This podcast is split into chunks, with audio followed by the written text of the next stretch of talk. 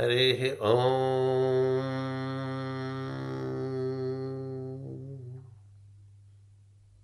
प्रपूर्वगौ पूर्वजौ चित्रभानु गिरावाशंसामि तपसाह्यनन्तौ दिव्यौ सुपर्णौ विरजौ विमानौ अधिक्षिपन्तौ भुवनानि विश्वा हिरण्मयौ शकुनीशां परायौ।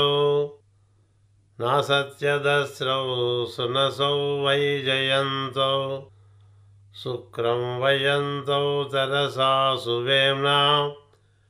वधिव्ययन्ता वसितं विवस्वतः। ग्रस्तां सुपर्णस्य बलेन वर्तिकाम् अमुञ्चतामश्विनौ सौभगाय। तावत्सुवृत्तौ अनमन्तमायया। वसत्तमागा अरुणावुदावहन्। षष्टिश्च गावः त्रिशतस्य धेनवः। एकं वत्सं सुवतीतं दुहन्ति नानागोष्ठा विहिता एकदोहना तावस्मिनौ दुहतो घर्ममुग्ध्यम्। एकां नाभिं सप्तशता अराहश्रिताः पृथिष्वन्या विंशतिरर्पिता अराः। अनेमिचक्रं परिवर्तिते अजरम् मायास्विनौ समनक्तिचर्षणी एकं चक्रं वर्तते द्वादशारं। षण्णाभिएकाक्षमृतस्य धारं। यस्मिन् देवा अधिविश्वे विषक्ता। स्तावस्विनौ मुञ्चतो मा विषीदतम् अस्विनाविन्दुममृतं वृत्तभूय। तिरोधात्तामश्विनौ दासपत्नी हित्वा गिरिमश्विनौ गामुदाचरन्तौ। तद्वृष्टिमग्ना प्रतिस्थौ बलस्य। युवां दिशो जनयधो दशाग्रे समानं मूर्ध्निरथयानं वियन्ति तासां यातं ऋषयोऽनुप्रयान्ति। देवामनुष्याः क्षितिमाचरन्ति।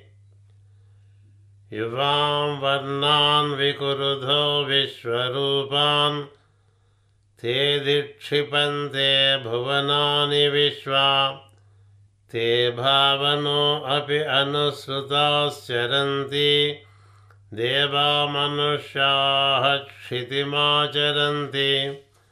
तौ नासत्यावस्विनौ महेम सजञ्चया बिभृदः पुष्करस्य। तौ नासत्यावमृता वृथा वृते देवास्तत्प्रपदेन सूते। मुखेन गर्भं लभेतां युवानौ गतासुरे तत्प्रपदेन सूते। सद्यो जातो मातरमत्तिगर्भः तावस्विनो मुञ्चधो जीवसेगाः। स्तोतुं न शक्नोमि गुणैर्भवन्तौ।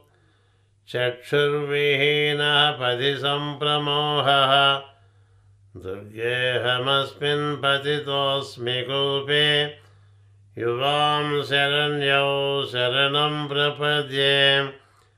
युवां शरण्यौ शरणं प्रपद्ये।